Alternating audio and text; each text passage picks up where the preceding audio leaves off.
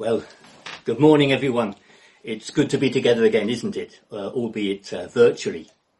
Our reading this morning is so easy to find. It's in the very first book of the Bible, uh, the book called Genesis. Genesis itself is a word that means beginning.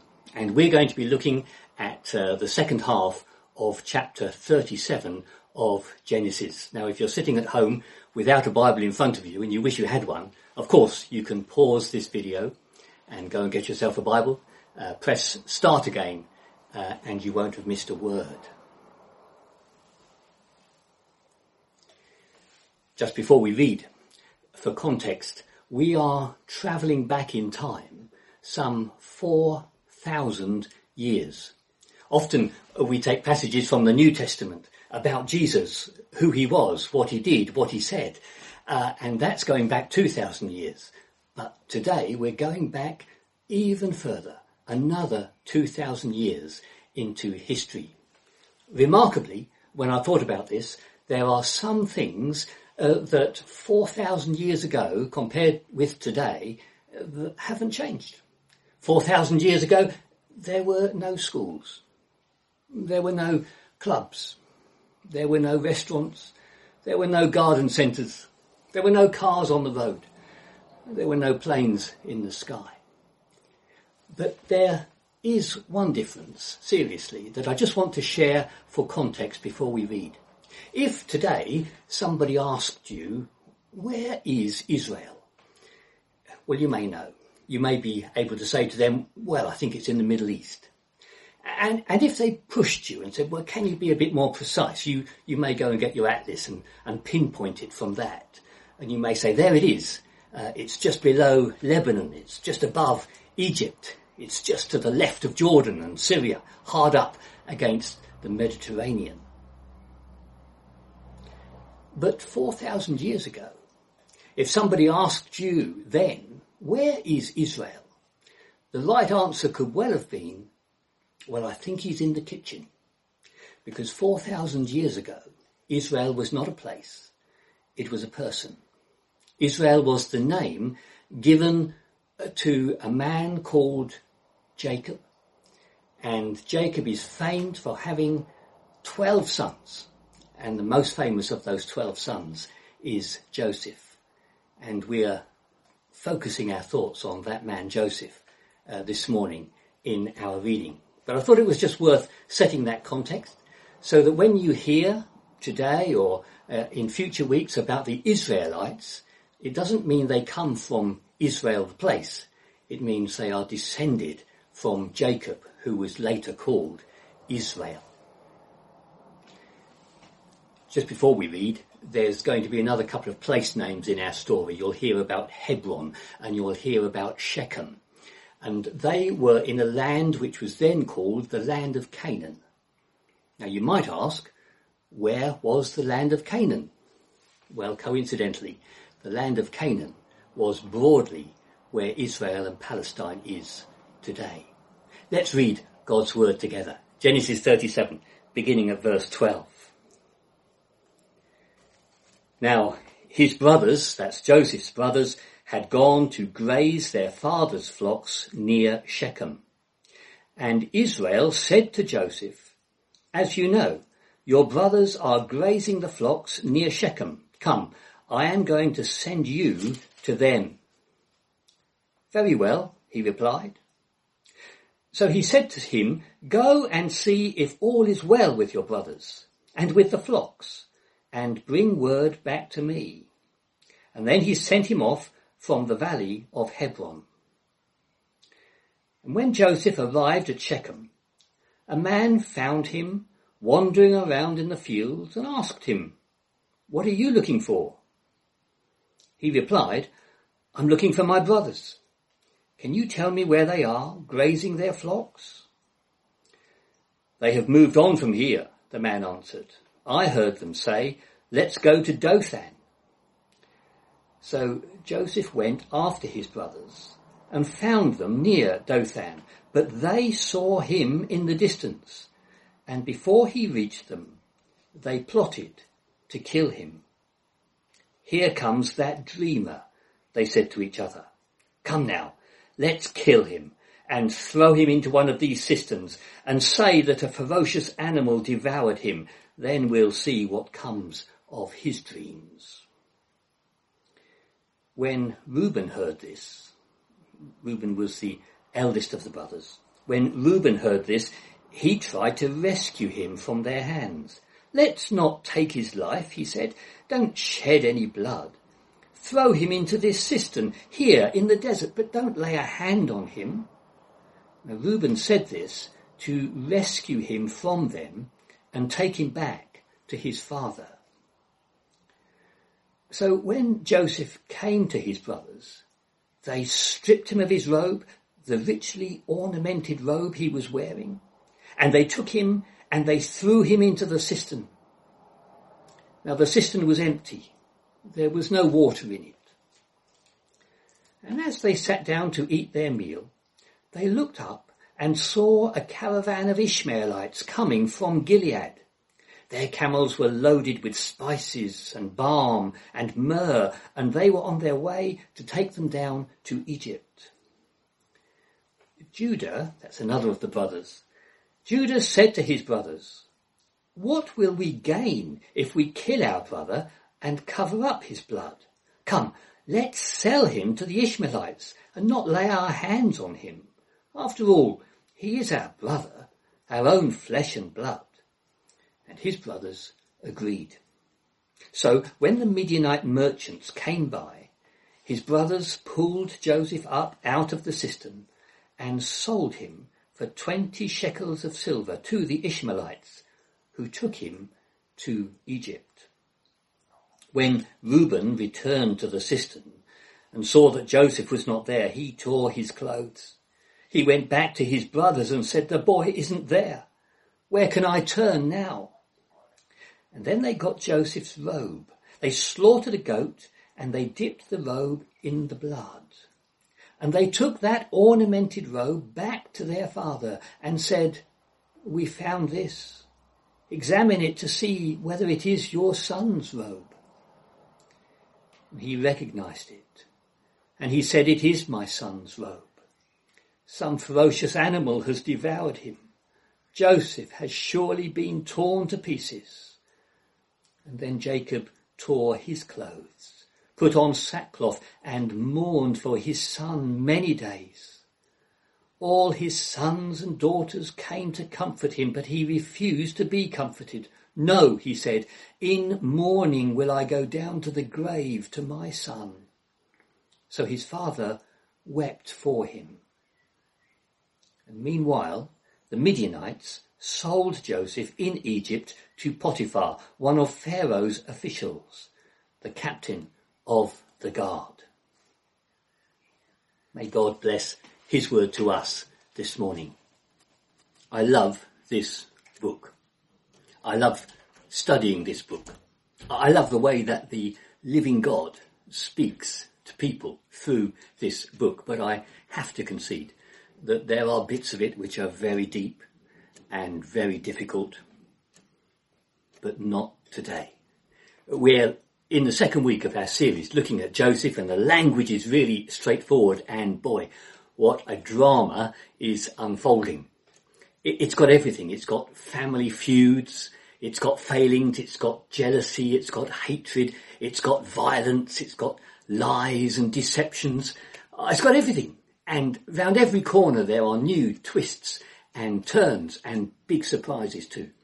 So you have to stay tuned not just this Sunday, but for the Sundays to come as we go through this adventure of Joseph.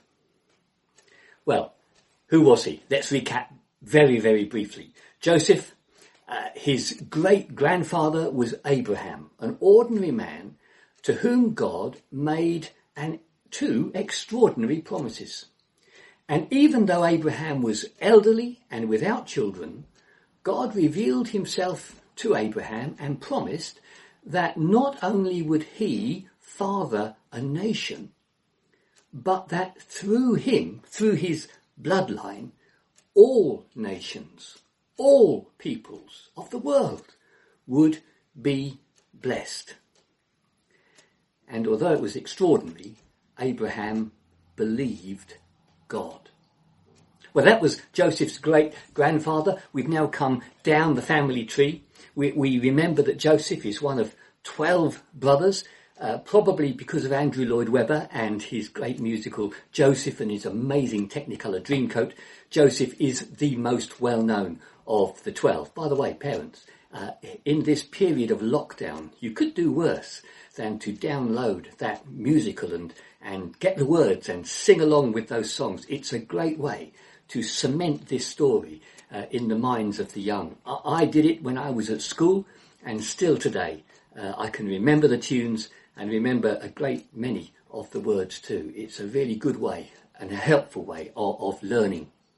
Anyway, uh, let's go uh, back to Joseph. Uh, one of twelve. We we looked last week at a, just a couple of aspects of his life. Uh, firstly, he's identified by wearing a robe, a richly ornamented robe. The only clue we get to this robe is that the same word is used only once again in the Bible, and it describes a robe being worn by a daughter of King David himself. So it was a robe that signified uh, importance, status, authority. And the other thing about Joseph that we looked at briefly was that he had dreams. It's interesting that actually Joseph becomes more famous for having the gift of being able to interpret the dreams of other people. But so far in our story, we've only seen that Joseph himself has received two dreams. We looked at these last week, so very, very briefly, just to recap, he was out in the fields with his brothers working with corn, and suddenly the uh, sheaves of corn that belonged to the uh, 11 brothers all bowed down to Joseph's sheaf of corn. And, and then he had another dream, and this time it was 11 stars and the sun and the moon bowing down to Joseph himself. And the family were absolutely clear what this meant, and uh, they didn't like it. Uh, they believed that it meant, very crudely, that one day they would bow the knee to Joseph, and uh, and they weren't having it. If they were alive to today, they would have said to Joseph, "In your dreams, mate." But they didn't. Do you really expect us to bow down to you? Uh, is what uh, they were saying. So he had these these uh, dreams. And they hated him.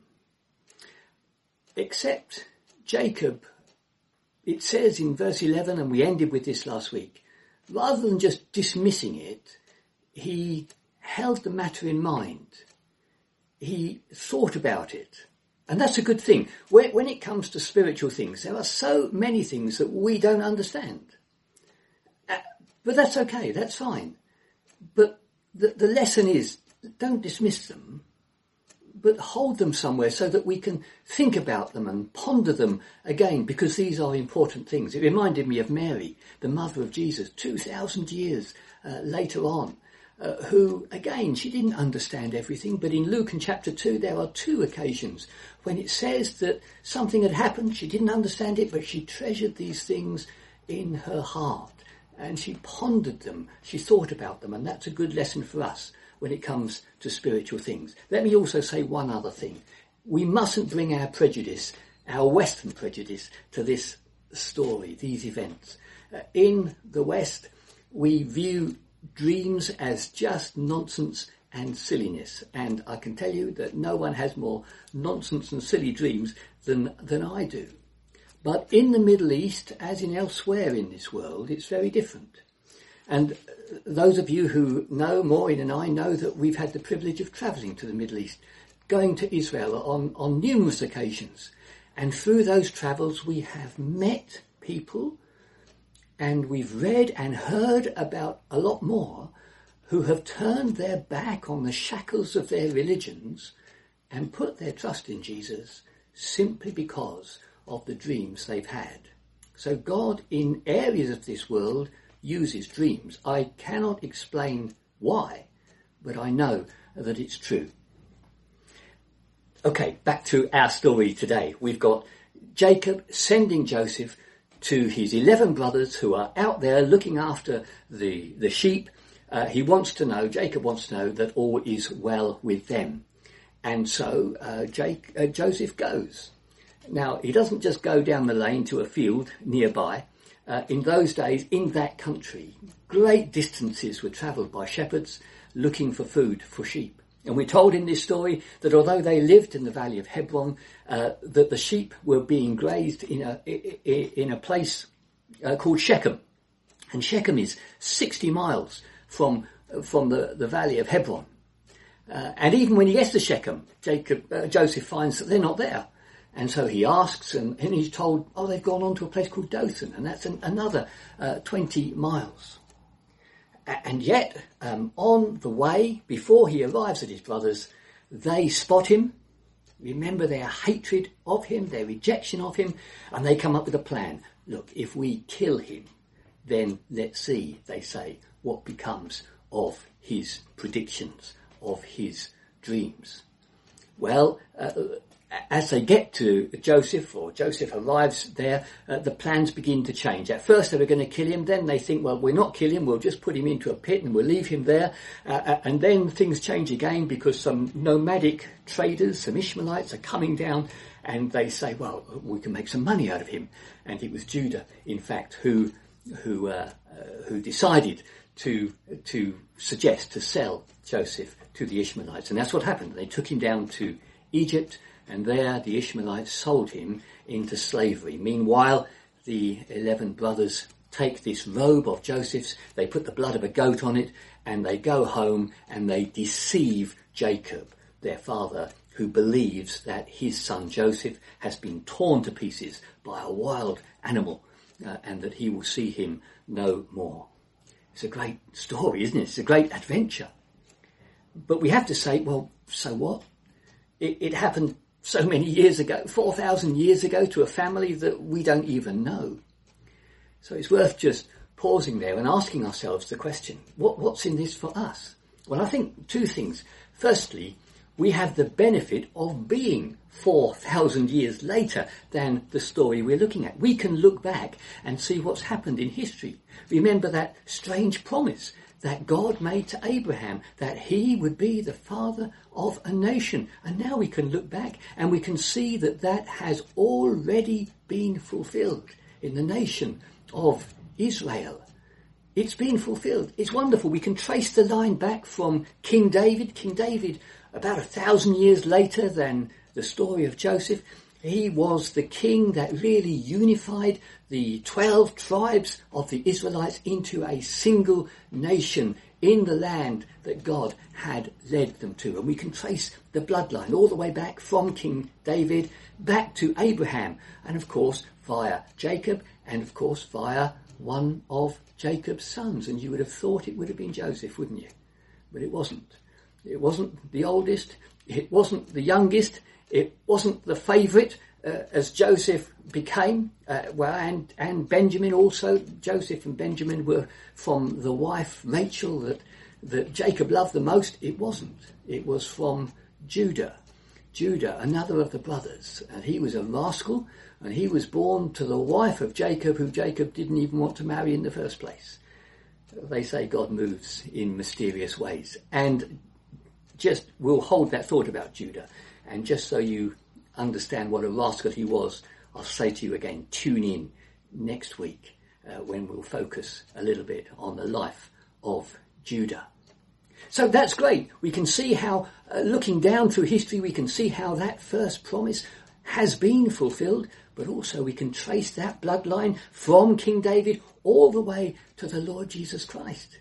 And of course, it is through the Lord Jesus Christ that the second promise has been partially fulfilled and continues to be fulfilled as millions across the world from every nation, every country, all the continents are putting their trust in the Lord Jesus and the church of the Lord Jesus is growing. The family of the Lord Jesus is growing and growing and growing no matter what happens in this world. But there's something else as well. Another reason. I want to take you back a couple of weeks to Easter. In our Easter service, one of our Easter services on, on uh, the Sunday morning, Easter Sunday, was looking at a conversation that Jesus had with two believers on their way home to Emmaus. This was on the very day that in the morning Jesus was absolutely, certainly dead. By the afternoon he was absolutely and certainly alive, revealing himself to different people. And he revealed himself to these, these two people. And it says that as they journeyed, he opened the scriptures to them. But it doesn't, it doesn't just say that. It says that he began at Moses and all the prophets and he explained to them the scriptures as they related to him. And so what Jesus was saying to these followers was that these scriptures that you treasure, uh, the books of the law of Moses, that's the first five books of the Bible, including the book of Genesis that we're in this morning, and these, and, and the writings of the prophets that came after Moses, all of these things point to, Jesus was saying, point to me. Uh, they point to my coming. They point to my death. They point to my resurrection. They point to my kingdom.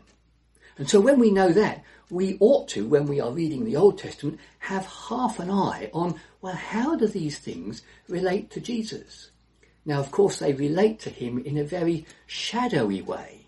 Uh, they only come into clear and sharp focus when Jesus himself comes. But just think about our story and how we can have Jesus in the back of my, our minds as we think about it. Where was Joseph? He was with the Father. The Father who loved Joseph. He was in a place where he was honoured, honoured by the Father.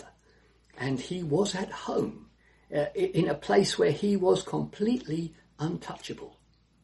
And yet Joseph went to a group of people who he knew hated him, who had rejected him, not only rejected him, but rejected his message as well. Why did he go? Well, it says, firstly, the Father sent him in our passage. It, it, Jacob simply says, I am sending you. And it reminded me how 2,000 years later, John, one of the closest followers of the Lord Jesus, who wrote some of the books of the New Testament, says very simply in, in his first letter, the Father sent the Son to be the Saviour of the world. And you don't see, you don't see uh, Joseph complaining. You don't, you don't see him saying to Jacob, why would I want to go to these people? He simply says in verse 13, very well. And so it was with Jesus. Uh, although the Father sent him, we have a picture of one who wanted to come and was so willing to come. There, there, are all sorts of verses that I could mention to you or bring to you to, to describe this, but uh, I've just got one in my mind, which is uh, from uh, from John again, the Gospel of John, uh, chapter four, when Jesus is in Samaria, and he says to his followers, "My food." Uh, some versions say my meat, or your version might says uh, might say my my nourishment if it was being written today, John would probably use that horrible expression, the thing that gets me up in the morning. That's what he's really trying to say. That Jesus said, my food is to do the will of him who sent me and to complete his work. Jesus came because he was sent, but he wanted uh, to come as well. and he, he, he came willingly, even knowing the reaction that he would get. And what do the brothers do? They think that if they kill him, that will be the end of all these predictions coming true. And that's the same reaction, of course, that happened uh, when Jesus came. Again, there are so many verses that we could look at. I'll just pull one from Matthew chapter 24 where it says the Pharisees, the religious leaders of today, they went out and planned how they could kill Jesus. That was their reaction too. They did not want this Jesus to rule over them. Jesus told a story uh, that, that, illustrates this in Luke in chapter 19. It was one of those parables explaining to his followers what the reaction would be when he came. And during that little story, we haven't got time to go into it, but you can read it for yourself in, in Luke in chapter 19. The people who see the son coming say, we will not have this man to rule over us. And that is the reaction uh, when people are presented with the Lord Jesus. And so they plotted to kill Joseph just as they plotted to kill the Lord Jesus. Now here, of course, we can't finish the story without borrowing some of the facts from uh, from what happened later on. And I'll just say it without any detail because I don't want to spoil what's coming in future weeks. But it's important that we see and we understand that those predictions that were made through those dreams about the sheaves of corn and the stars in the sky, they did come true. There did come a day when those brothers did bow down to Joseph. And firstly, they bowed down to him because they had to.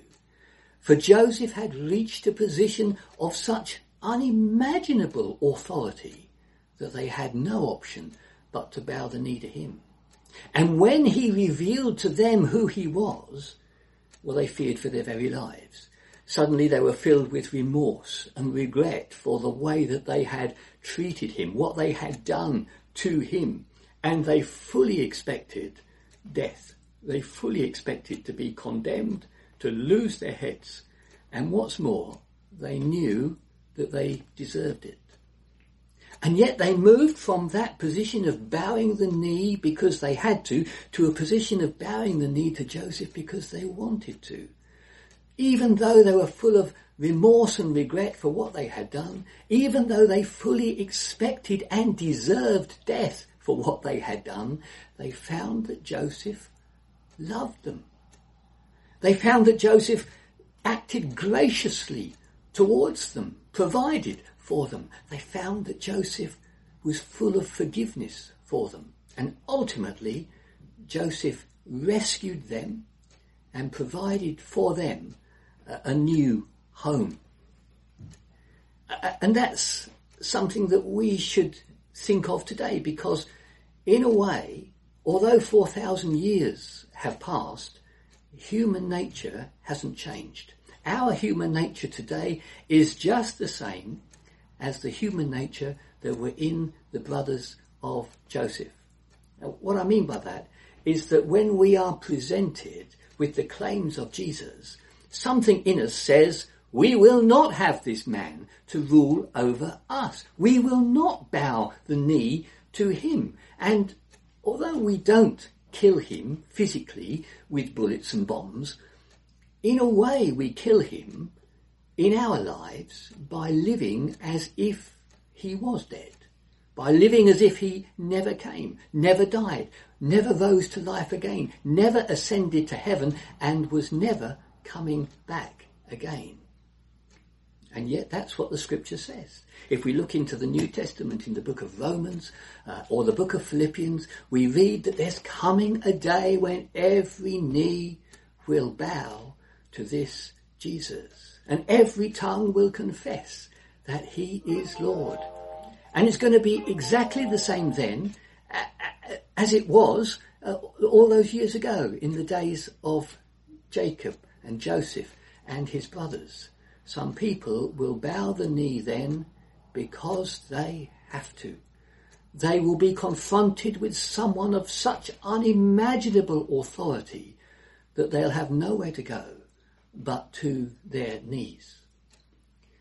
But the great news is, and the reason that churches open their doors, well, electronically anyway, and, the, and why the Bible is opened in every country across the world to present Jesus to people is that people can make that same journey that the brothers made.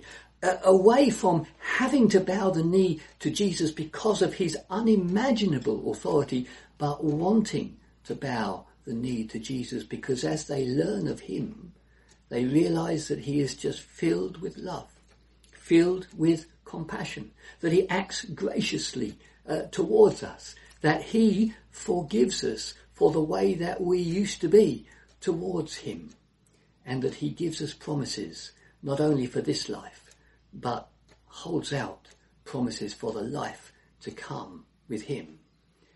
That's how we can see just glimpses of Jesus in the story that we've had this morning and how those glimpses will get bigger and more obvious in the coming weeks as we continue uh, with this series. It's a good thing maybe like Jacob and like Mary, that we too just don't dismiss these things, but we hold them in our hearts, in our minds, and especially in these very peculiar times. Maybe we give these things more thought than we have before. Let me end just by saying that when I introduced the reading this morning, I mentioned that Jacob had another name. His name was given to him as Israel. And Israel means wrestles with God. And it comes, you'd have to read it for yourself, and it's not in such clear language as the stories that we are reading today, but it comes from Genesis chapter 32, when Israel came to a point in his life, sorry, Jacob, before he was called Israel, came to a point in his life when he just knew that he needed God to bless him his whole life up, and, up until then had been a, a, life of running away. He'd run away from his brother who wanted to kill him. He'd run away from his father-in-law who wanted to kill him. He was always on the run, but he came to a point when he just knew that he needed God to bless him. And when we read it in Genesis 32, we find that he, he clings on to God and he will not let him go until he knows the blessing of God. And it's because of that clinging on and that wrestling that he was given this new name, Israel, vessels with God. And it's a good thing to remember that we have a God with whom we can wrestle. Now, it, that might that might bring all sorts of images of boxing rings into your mind. It wasn't like that. If we look into the uh, the book of the prophet Hosea, Hosea in chapter 12, Hosea explains that Jacob wrestled with God with petitions and with tears. In other words, he was clinging on to God and he wasn't just using flimsy, shallow words, but he was unburdening to God his very deepest emotions, the things that only he felt, the things that were hidden, I guess, from all the people around him. And that is what God is like. That is what God is still like he invites us, and perhaps particularly in these days when there are so many things which are uncertain, when people are, are, facing all sorts of difficulties they never imagined, when people are going through tragedies in their own lives, when all of these things, uh, the things that we thought were fixed and permanent and there forever, they've simply turned to dust. Maybe in these days of such uncertainty, we might be brought to a point where we just know that we need God to bless us. And God invites us, uh, as he did for Jacob all those years ago, to cling to him, that we might come to him and unburden all our deepest feelings, all our deepest longings, even with tears. And Jacob found that to be a great blessing in his life that never left him. And my prayer is that if we're brought to that point as well, uh, that we will find that a great blessing to us. I don't know when that day will be, but until it comes, let us be like Jacob, let us be like Mary and hold these spiritual things in our minds, in our hearts, so that we might ponder them in the future days. May God bless us all uh, this morning.